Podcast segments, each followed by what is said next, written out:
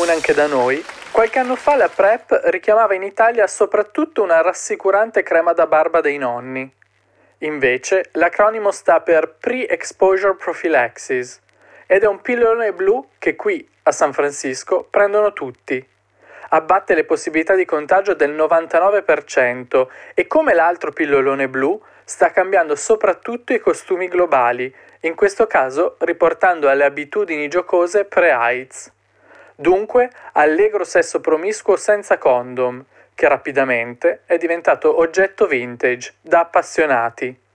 Ci si sente tagliati fuori, socialmente è come andare a una festa in piscina senza costume o non saper giocare a burraco. I risvolti etici sono importanti anche. Con la PrEP il sieropositivo smette di essere marginato e questo riabilita una fetta di popolazione vituperata. Così, col suo consueto acume ironico, il giornalista Michele Masneri parla della PrEP in base alla sua esperienza durante gli anni in cui ha vissuto a San Francisco e che ha raccontato di recente nel suo libro Steve Jobs non abita più qui, pubblicato da Adelphi.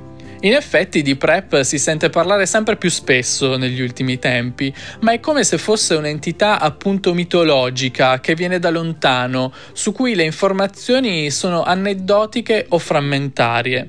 Allora, in questa puntata del nostro podcast cerchiamo un po' di fare ordine. Quid, Queer Identities, un podcast di Paolo Armelli e Daniele Biaggi. Il termine PrEP, come detto, sta per profilassi pre-esposizione e consiste fondamentalmente nell'assunzione di un medicinale per prevenire appunto l'infezione da HIV. Questo farmaco è il Truvada, nome commerciale che indica a sua volta la combinazione in un'unica compressa di due farmaci antiretrovirali, eh, il tenofovir e, eh, vediamo se riesco a pronunciarlo decentemente, l'emtricitabina. A produrre il Truvada è l'azienda farmaceutica californiana Gilead, ma esistono anche versioni generiche ed equivalenti come il Tenvir M prodotto da Cipla. Sia il tenofovir che l'emtricitabina sono medicinali utilizzati da molto tempo nel trattamento dell'HIV, ma dal 2012 negli Stati Uniti e dal 2016 in Europa, eh, con il nulla ossa delle autorità sanitarie, ne è stato approvato l'impiego nella prevenzione dell'HIV. Questa terapia, infatti, lo ripetiamo, è utile per coloro che sono HIV negativi al fine di non contrarre il virus.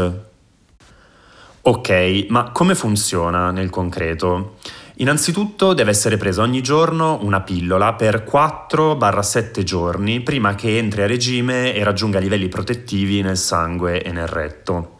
Ci vuole invece più tempo eh, perché raggiunga questi livelli nella vagina e nella cervice. Quindi le persone con una vagina e una cervice devono iniziare la terapia tre settimane prima che questa diventi nel concreto efficace. Perché sì, ovviamente è una terapia valida per tutte e per tutti. A quel punto la pillolina dovrà essere assunta quotidianamente, perché è l'assunzione regolare che garantisce che i livelli di farmaco nel sangue e nelle mucose siano sufficientemente alti da proteggere contro l'HIV. A proposito di efficacia, funziona? La risposta è decisamente sì. Eh, gli studi su cui ci si basa sono due, lo studio inglese Proud e quello franco-canadese Hypergay, che parlano di una riduzione del rischio di trasmissione dell'86% non del 100%, vi starete chiedendo? Eh, no, ma perché, come spesso capita, alcuni individui che hanno partecipato agli studi non hanno assunto la terapia correttamente. Detto ciò, eh, nessuno ha contratto l'HIV, quindi la scienza registra i numeri emersi, ma è allo stesso tempo concorde nel ritenere la copertura superiore al 99%. Quali sono i costi invece? Eh, una confezione da 30 compresse dell'originale Truvada viene, tenetevi forte, 750 euro circa, ma si tratta di un farmaco ospedaliero. Il farmaco generico, che ha la stessa identica efficacia, ne costa 60. Si tratta comunque di un esborso abbastanza notevole. Considerando che la terapia consta di una pillola al giorno e che ogni confezione da circa 60 euro ne contiene 30, parliamo di una spesa solo per quanto riguarda il medicinale di oltre 700 euro all'anno. e la terapia in Italia, mh, almeno per il momento, non è coperta dal sistema sanitario nazionale, con tutto quello che questo comporta, ma ci torneremo sopra più avanti. Due cose importanti da dire. La prima, la profilassi preesposizione è ovviamente utile se si avvezzi ad avere rapporti sessuali non protetti, ma non sostituisce in alcun modo l'uso del preservativo. Il farmaco infatti non protegge da tutte le altre infezioni sessualmente trasmissibili. Non è invece necessario sottoporsi a questa terapia se si hanno rapporti esclusivi con una persona che è in terapia antiretrovirale efficace, laddove la viremia non è rilevabile, in quanto in questo caso il rischio di trasmissione è uguale a zero. Secondo punto, quella continuativa non è l'unica formula possibile di assunzione, ma esiste anche una formula definita on demand, ovvero due pillole due ore prima circa di un rapporto non protetto, più una il giorno successivo, più una il giorno successivo ancora. Non c'è contraddizione rispetto alle tempistiche di cui vi parlavo prima. In quel caso la protezione delle mucose è ottenuta con la somministrazione di una sola pillola al giorno. Con due compresse nella stessa giornata, nei tempi corretti, il risultato è esattamente il medesimo.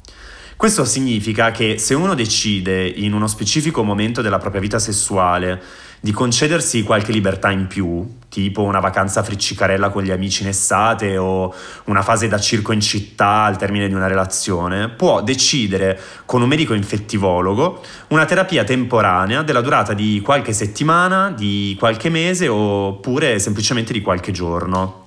L'ultima cosa da aggiungere è che la PrEP non ha effetti collaterali o meglio, li ha, ma come qualsiasi altro farmaco. Mm, non so se vi è mai capitato di leggere il foglietto illustrativo dell'Oki.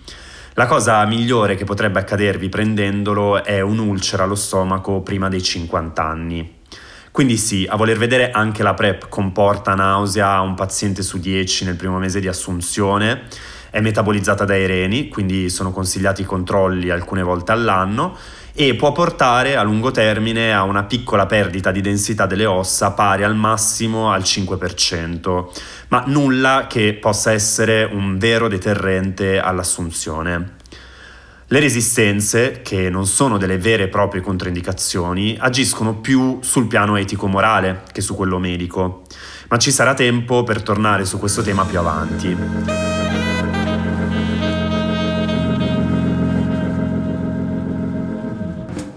Come abbiamo detto, la PrEP è una terapia che va assunta regolarmente, ma c'è di più. L'assunzione di questo farmaco prevede infatti esami periodici.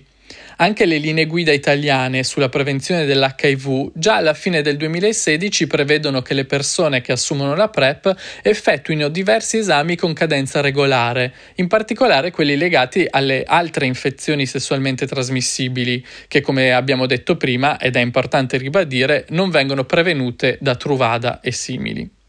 In Italia, in ogni caso, l'uso della PrEP è divenuto realtà a partire dal 2017, quando anche le farmacie italiane hanno iniziato a vendere il farmaco e quando diverse realtà si sono organizzate per seguirne l'utilizzo.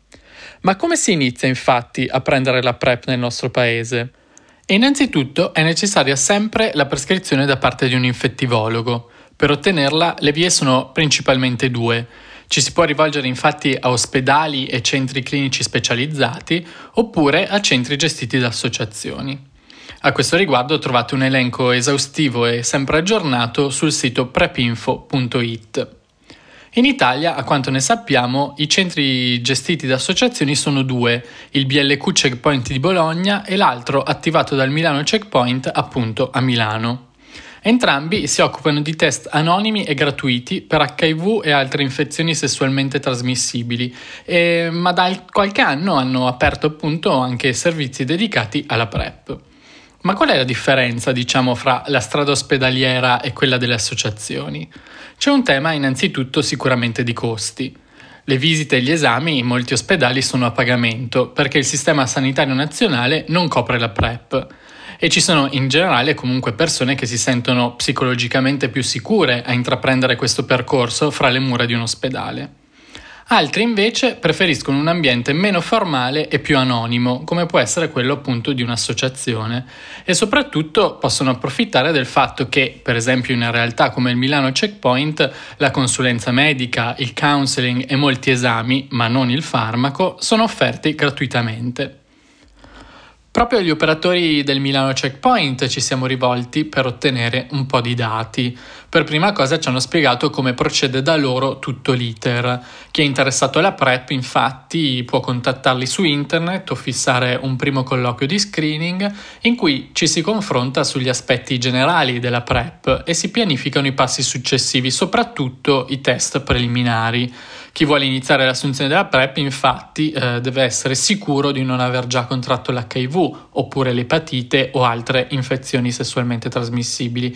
Inoltre è consigliabile controllare la funzionalità renale, essendo i reni gli organi che più si fanno carico di questo farmaco. Si fissa poi un appuntamento dal vivo in cui ci sarà un consulto con un medico infettivologo per valutare gli esami preliminari e fare uno screening per le infezioni sessualmente trasmissibili. Se non ci sono controindicazioni, quindi il medico farà già la sua prescrizione per il farmaco e si può iniziare subito la PrEP. L'appuntamento comprende anche una parte di counseling con una psicologa o uno psicologo per ragionare insieme sulle motivazioni e sostenere un'aderenza ottimale alla PrEP stessa. Poi si fissa un appuntamento dopo un mese dall'inizio della PrEP e da lì in poi un appuntamento ogni tre mesi Ogni volta ci sarà il consulto con il medico, lo screening per le infezioni sessualmente trasmissibili e la parte di counseling.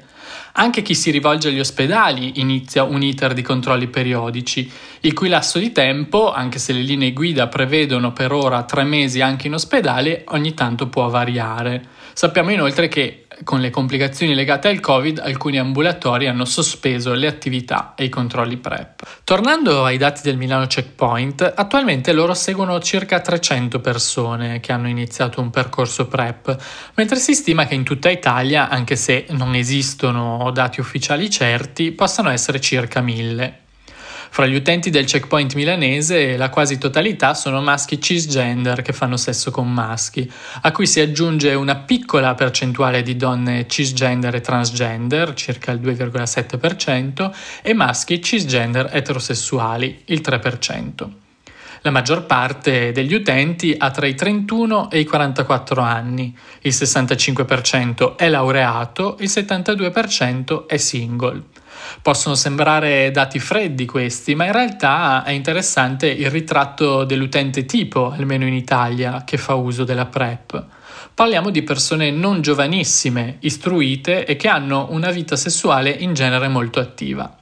Questo ci dice di alcune barriere all'ingresso della PrEP, come i costi e la mancata informazione, che solo categorie più mature o solide riescono a superare, magari appunto rivolgendosi a sportelli come questo.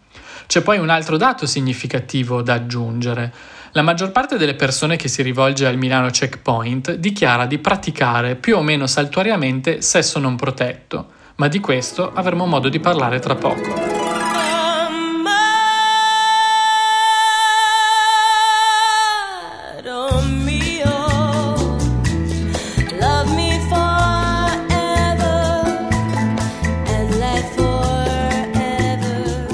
Questo è ciò che accade in Italia, ma nel resto del mondo le cose vanno un po' diversamente.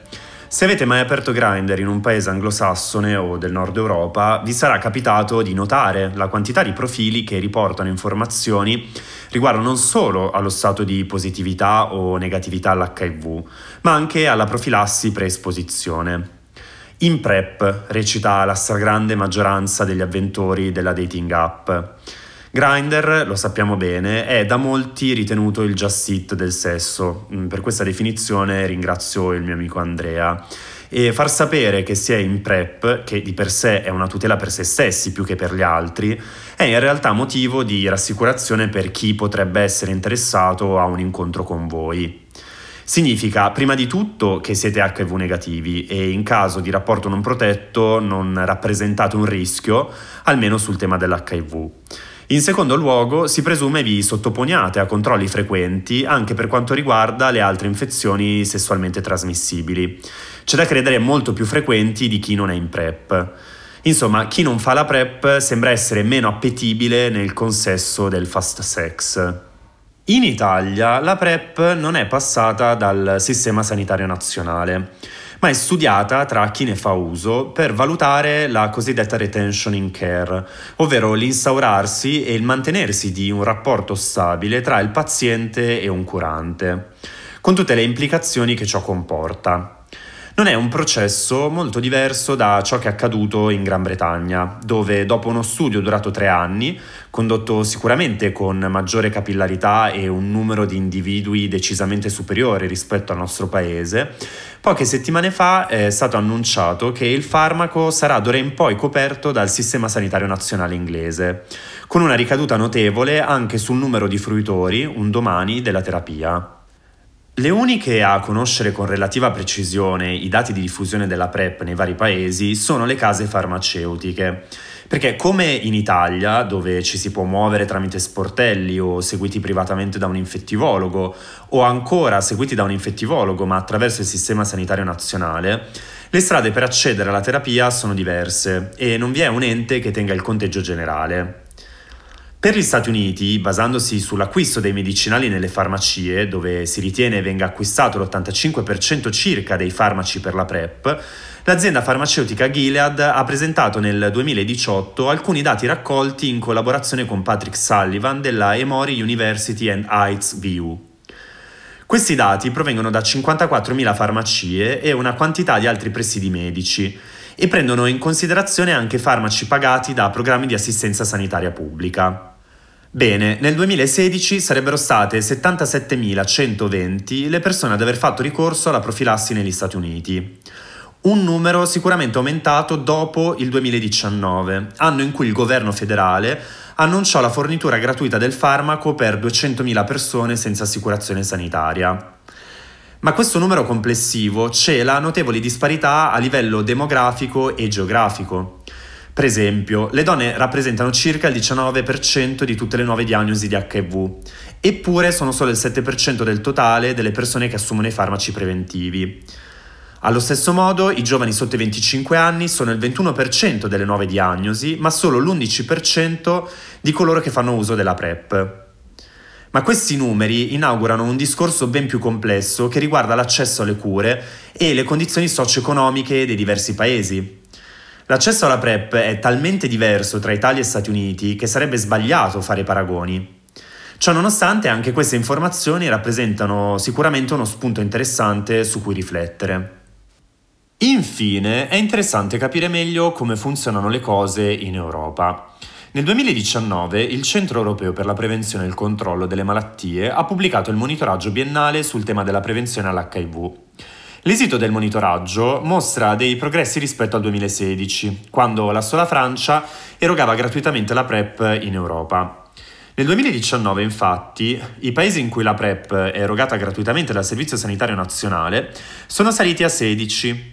Tra questi alcuni più prevedibili come Paesi Bassi, Norvegia, Danimarca, Germania o Islanda, ma anche Bosnia-Herzegovina e Moldavia.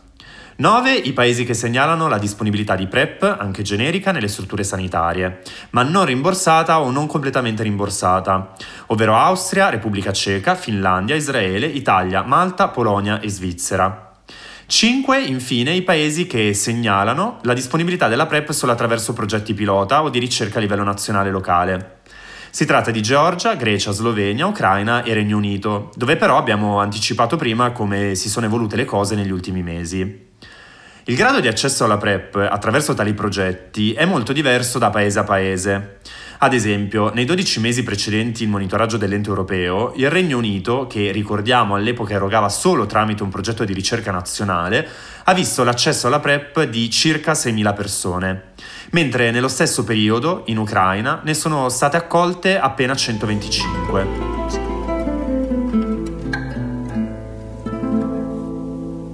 Il fatto che la PrEP si stia diffondendo in moltissimi paesi in tutto il mondo ci dà un'indicazione piuttosto chiara. Il suo effetto di prevenzione nei confronti dell'HIV è ritenuto valido ed efficace. Al di là dell'efficacia numerica, poi, c'è anche un effetto a valanga culturale che non si può sottovalutare, legato proprio all'annullamento dello stigma. Per certi versi il sesso, soprattutto il sesso omosessuale, viene privato di quell'aura negativa eh, di veicolo di infezione. Questo potrebbe spiegare anche perché la maggior parte degli utenti PrEP siano uomini cisgender gay, in qualche modo ossessionati dallo spettro storico e dallo stigma sociale dell'HIV, anche se in realtà un rimedio come la PrEP sarebbe utilissimo per chiunque, anche per persone eterosessuali che hanno rapporti a rischio. Ma sempre a livello culturale e non sanitario, quindi, ci sono altre implicazioni che giocano sulle luci e sulle ombre della PrEP. Innanzitutto, come accennava ironicamente anche Masneri nel brano che abbiamo letto all'inizio, c'è chi considera la PrEP e la protezione che ne deriva come un invito plateale alla promiscuità. Ci si sente più protetti e quindi più disinvolti. Ma c'è chi si dice preoccupato per un aumento dei rapporti, in particolare eh, dei rapporti sessuali non protetti, all'interno della comunità LGBTQ. Ovviamente la maggior parte di queste considerazioni sono di tipo morale o addirittura moraleggiante, come se di per sé avere più rapporti a livello numerico sia uh, qualcosa di riprovevole. Il pomo della discordia sta però più che altro sul tema non protetti. In effetti, per la prima volta dallo scoppio della pandemia di AIDS negli anni Ottanta, la PrEP ha reso possibile fare sesso senza preservativo e senza rischi di contrarre l'HIV. E i dati dimostrano che i rapporti cosiddetti non protetti sono aumentati. La preoccupazione è quella che eliminando praticamente il toto, il pericolo dell'AIDS, si diffondano però in modo incontrollato altri tipi di infezioni sessualmente trasmissibili come gonorrea, sifilide, clamidia. Perché, lo ribadiamo, la PrEP protegge dall'HIV ma non dal resto e i dati di diverse ricerche dimostrano l'aumento negli ultimi anni di queste altre patologie. A questo i sostenitori della PrEP rispondono che lo screening costante e periodico tiene sotto controllo anche le altre infezioni sessualmente trasmissibili e permettono un intervento rapido in caso della loro insorgenza, nella maggior parte dei casi con una semplice cura di antibiotici. Forse varrebbe la pena a questo punto di ribaltare il discorso. Non è la PrEP che invita a rapporti non protetti, bensì i rapporti non protetti già vengono praticati e la PrEP al limite può fungere da protezione in più. Anche i volontari del Milano Checkpoint ci confermano che la maggior parte delle persone, ovvero degli uomini, che si rivolge a loro lo fa perché ha praticato, pratica o vorrebbe praticare sesso senza preservativo. Non ci si può nascondere dall'evidenza, insomma. Il bareback sex esiste ed è in mezzo a noi più di quanto non ci piaccia ammettere. Difficile spiegare le cause di un fenomeno come questo, che sono culturali, ma ancora di più legate alla sfera privata e psicologica di ognuno di noi. Di certo, soprattutto la vecchia guardia dell'attivismo omosessuale, che da più da vicino ha visto la moria di seropositivi negli anni Ottanta, vede nell'abbandono del condom eh, un clamoroso fallimento dei tanti sforzi compiuti eh, in questi decenni per far accettare e diffondere appunto il preservativo. D'altra parte c'è anche chi considera la cultura del preservativo di per sé come fallimentare, se l'evidenza mostra che moltissimi fanno sesso senza usarlo. È un dibattito anche acceso, spesso difficile da delineare perché avviene in ambiti o molto specialistici o molto di nicchia e soprattutto non è supportato da un discorso sanitario pubblico. Viene il dubbio che, come al solito, la soluzione stia nel mezzo e che i due approcci possano affiancarsi. Chi utilizza abitualmente il preservativo non ha immediata necessità di ricorrere alla PrEP. Chi è in PrEP invece può non utilizzare il condom proteggendosi dall'HIV ma ben consapevole dei rischi accessori che questo comporta. E chi utilizza sia PrEP sia preservativo poi è il più sicuro di tutti. E con questa considerazione si chiude anche l'ottavo episodio di Quid. Io e Paolo vi salutiamo e vi diamo appuntamento alla prossima puntata.